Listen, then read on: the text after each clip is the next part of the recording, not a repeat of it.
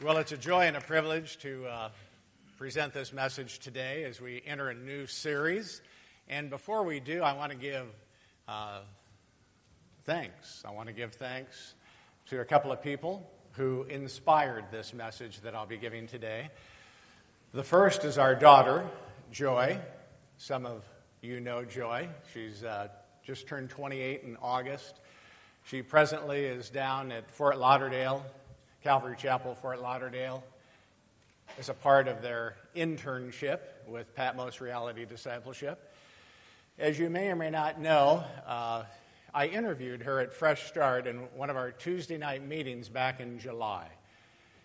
I knew I wanted to do that and needed to do that before she went off to her most recent internship with uh, Patmos Reality Discipleship. It was a great time, and what she shared that night really inspired me as to the title of this message today. As I interviewed her that night, she shared that she had run as far as she could from the Lord at an earlier time in her life. And about four years ago, some young married uh, women from Calvary Chapel Fort uh, Calvary Chapel, West Omaha, pursued her. She loves to work out, and this happened to be a boot camp kind of a workout thing.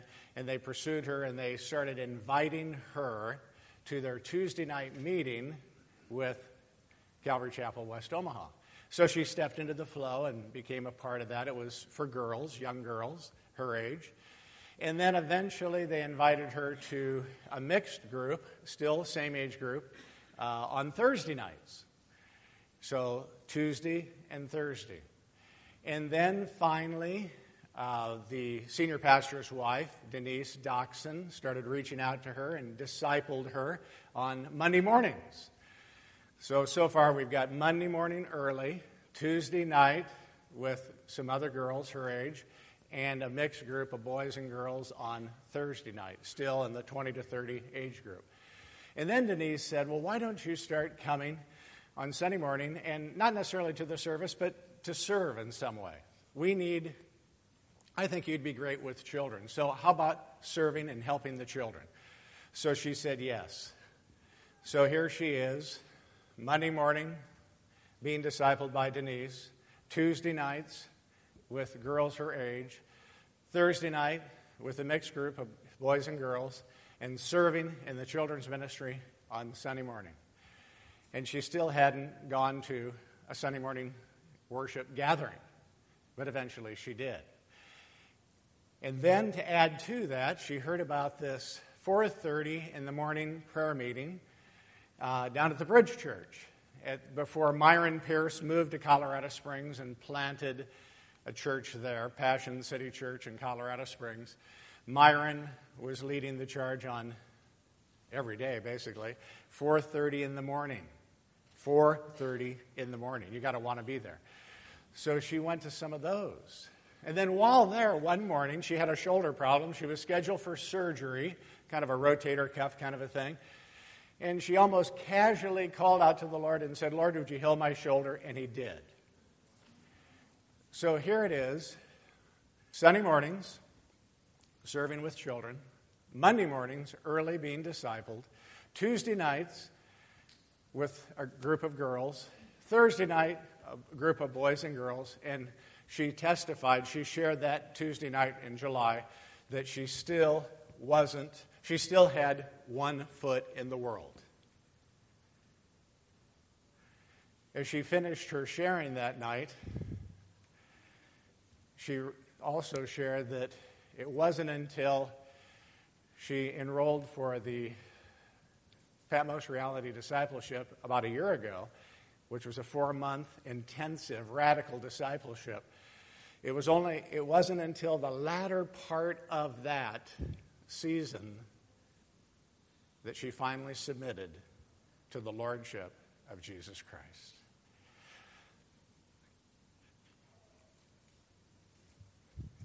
Or she was all in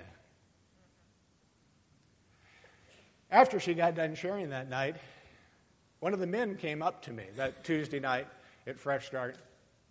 back in July. One of the men came up to me and said, I, am, I was just so touched by what Joy shared tonight, and I realized I've had one foot in the world too. But I want to declare to you right now, right here, that I'm all in. And he has sent me messages periodically since then. and he says, I just want to give you an update. I'm still all in. I also want to thank Barb Shaw, who is in our midst this morning. If you know Barb, she's a wonderful daughter of the King, a prayer warrior, and more. And recently she shared with Mindy and me and others Jonah 2, verses 8 and 9, where it says, Those who pay regard to false, useless, and worthless idols forsake their own source of mercy and loving kindness. But as for me, I will sacrifice to you. With the voice of thanksgiving, I will pay that which I have vowed. Salvation and deliverance belong to the Lord. Are you all in? Let's pray. Lord, thank you that your mercies are new every morning. Great is your faithfulness. We pray, Lord, that you'll speak to every heart here this morning in a profound and deep and personal way, that this will be more than truth read or recited, but it'll be the living Word of God penetrating our hearts and impacting our hearts with revelation and transformation, even here, right here, right now, today. Even as you spoke to that man's heart on that Tuesday night back in July, and he realized he realized, in effect, that he had worthless idols in his life. But he was willing to give those up and be all in. Lord, breathe your breath of life into this message today. Make it all that you want it to be and speak to our hearts in every way you want, every way you desire. You're a good God, there is no other. Thank you for your loving kindness and mercy to us. In Jesus' name, amen. I've chosen the book of Jonah this morning as a text and a springboard and uh, a context and more in terms of what we really are talking about today. What does it mean to be all in? Yes, the Lordship of Christ. Yes, full surrender. Yes, full submission. But I believe these are fresh and new words that uh, God wants to speak to our hearts um, about in a, in a meaningful way. Are you all in? Let's take a look at the theme of each chapter, first of all, kind of giving an overview. We see in chapter 1 of Jonah that Jonah flees. In chapter 2, we see Jonah prays. In chapter 3, we see Jonah obeys. In chapter 4, we see Jonah complains.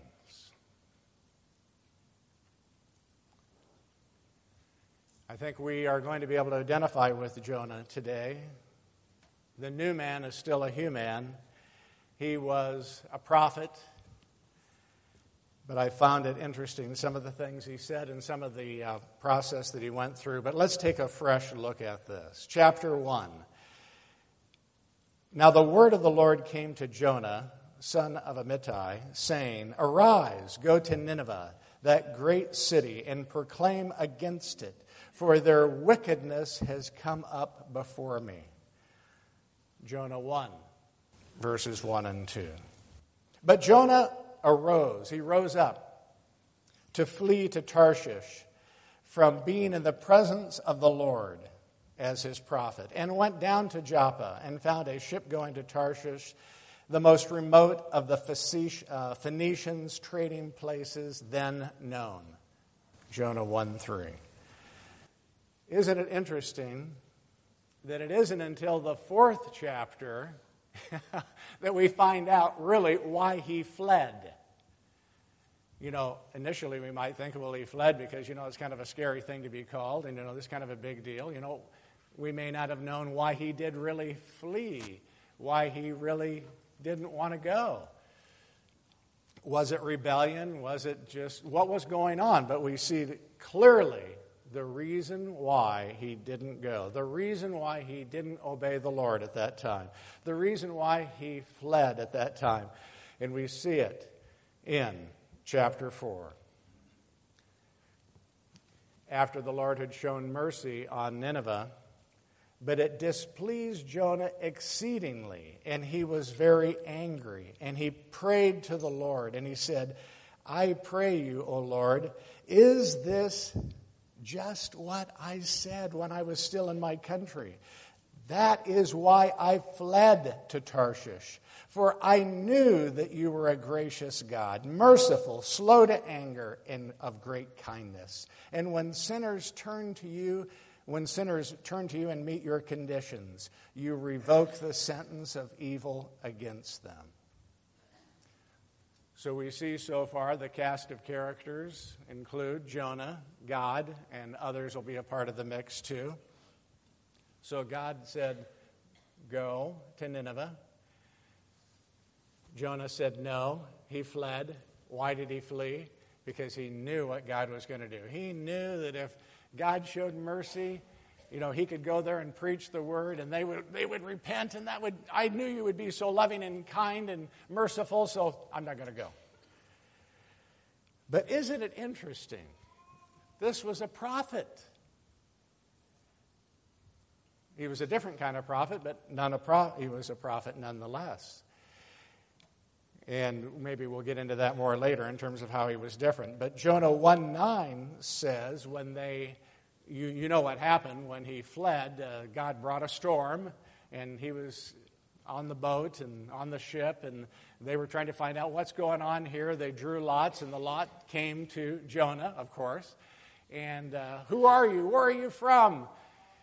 And here's what he said when they asked him who he was and where he was from. He said to them in Jonah 1 9, he said to them, I am a Hebrew, and I reverently fear and worship the Lord, the God of heaven, who made the sea and the dry land. I'm thinking, you've got to be kidding me.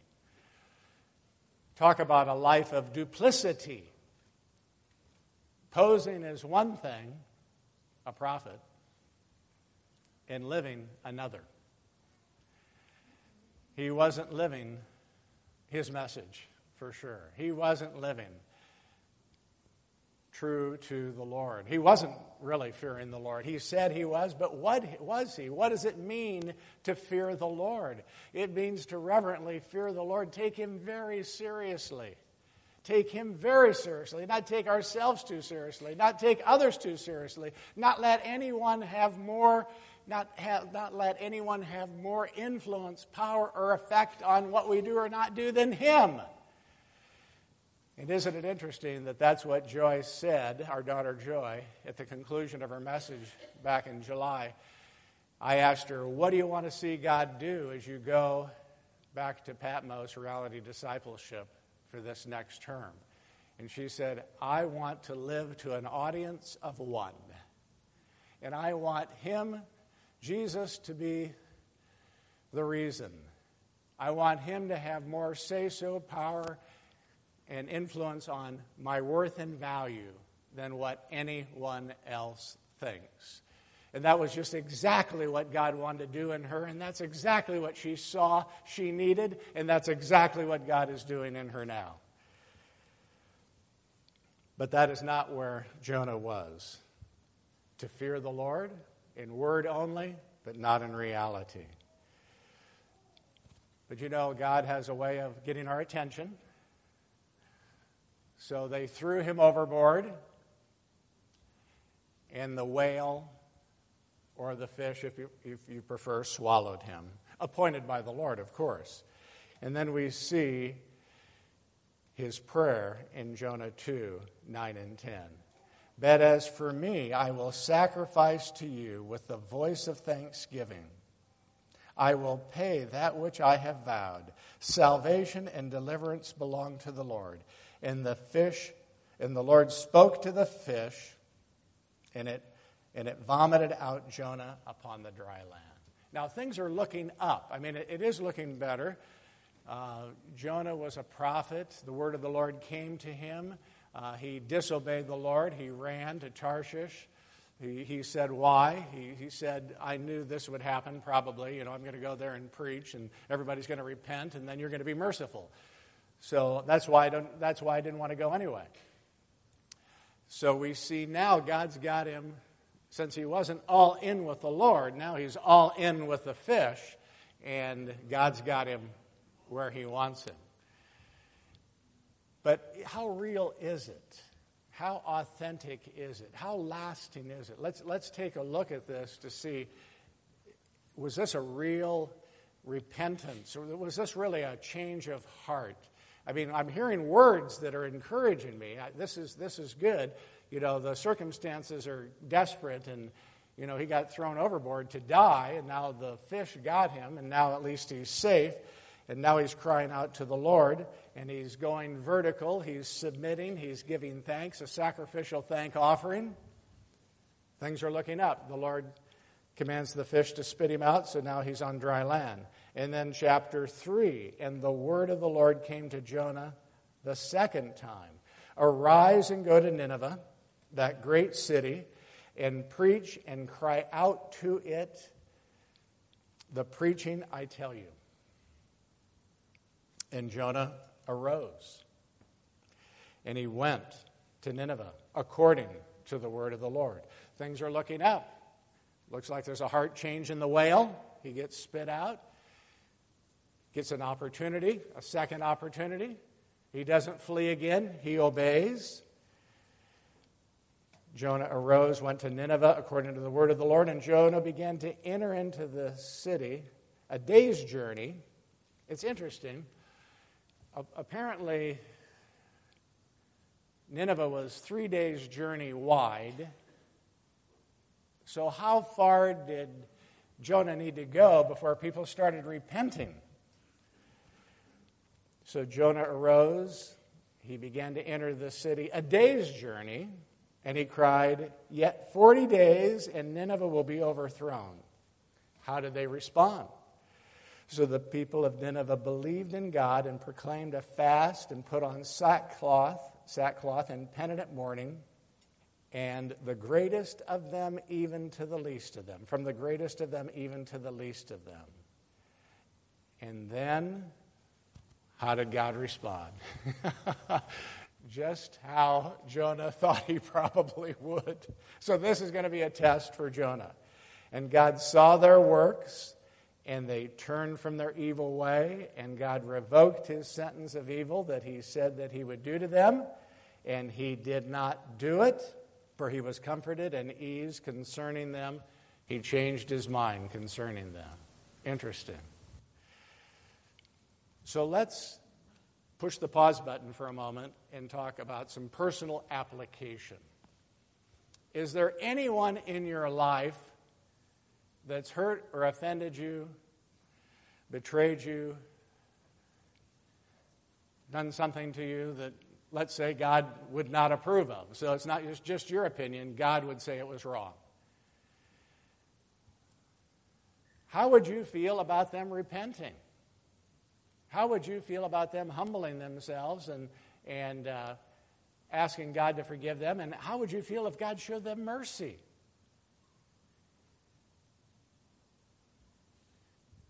I know some of us, this is real life stuff, so I'm going to, I'm going to mention this because it is real life stuff. Regardless of your political persuasion, whether you're a Democrat or a Republican, as a registered voter, that just set that aside. Some maybe, some maybe don't struggle with our president of, of the United States. Maybe some do. Maybe some of you voted for him. Maybe some of you did not. But if how he's leading, just as an example, bothers you, offends you, how would you feel if God got a hold of his life in a very clear and profound way and God showed his mercy? How would you feel about that? Would you want that? How would you feel about those that maybe have made choices of uh, immoral choices? You know, we live in a day and age where uh, Abortion is an issue. Uh, Same sex marriage is an issue. Homosexuality is an issue in various ways, in various facets. And there's other issues too, I realize. There's people that are more and more people, observably, observable phenomenon, I know because I do a lot of premarital preparation across the board, not necessarily in this body of believers, but across the board. I, as you imagine, being a pastor for over 31 years, I have opportunity to meet with people that are a part of this church, part of another church, part of no church. And uh, they sometimes are living together. How would you feel if God showed them mercy? How would you feel? Would you rejoice? Somebody that's really hurt you, somebody that's really offended you. How would you feel if God showed them mercy and they didn't face the justice or the consequences that you have thought you would, at least you're tempted that you would like them to? How many of you can identify with Jonah? He ran initially because he knew what God would do, and God did it. now, the research that I have shown, uh, that I've that I've uh, that I've had, the research that I've done, excuse me, uh, is that shows that Nineveh was spared at this period of time, but 150 years later, God did judge Nineveh. So apparently, it didn't last.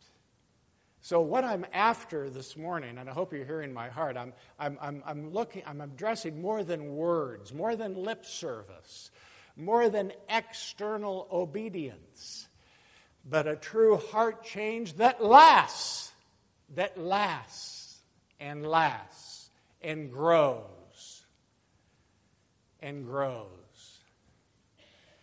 So, how many of us can identify with Jonah? You don't need to raise your hands. How many of you can identify with God calling you to do something? You knew it was God, you knew He wanted you to do it, and for whatever reason, you didn't do it.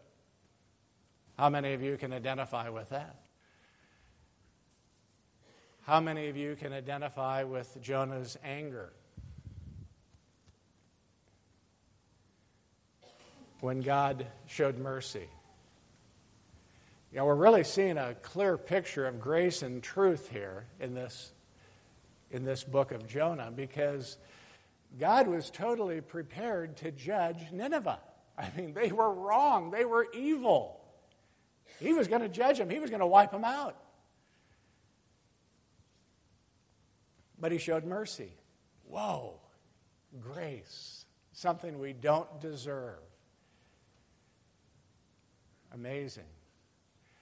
But if the research that I have done is accurate, he did judge them 150 years later. So he is God. He is holy. He is true. He's not soft. He is not permissive.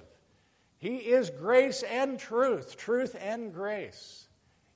Take him very seriously. We need to take him very seriously. Referring to chapter 4. Jonah 4:10 and 11. Then said the Lord, you have had pity on the gourd. The gourd, of course, refers to Jonah leaving the city, and he's got a good view of the city, and apparently he's thinking that God may still judge them. So he's going to set up his little place and, and watch. And uh, the Lord provides some kind of a shelter, a covering, uh, a gourd, a leaf, or something that provides some shelter from the sun. And this gives Jonah great pleasure. Natural things, temporary things. But then, of course, God also sent a worm to kill it, and then it goes away, and now he, the sun is beating down on him, and he's not happy about that. So the Lord says, and this is where the book of Jonah ends.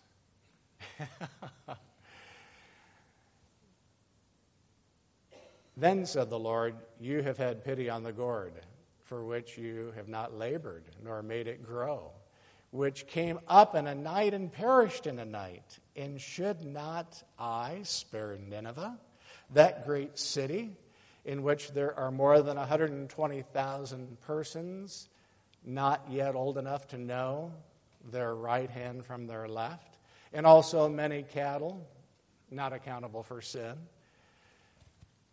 So you're, Jonah, you're, you're all upset about this gourd that came and went, and you don't seem to be upset about these people. The people that are accountable, of course, that have repented, and I've spared them. But that doesn't even mention the ones that don't know their right hand from their left, uh, apparently haven't reached the age of accountability, not to mention animals, too and you don't seem to be as concerned about them as you are this gourd that dr- uh, dried up and went away. Where's your heart?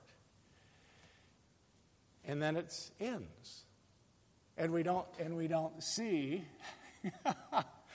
we don't see what Jonah says or does.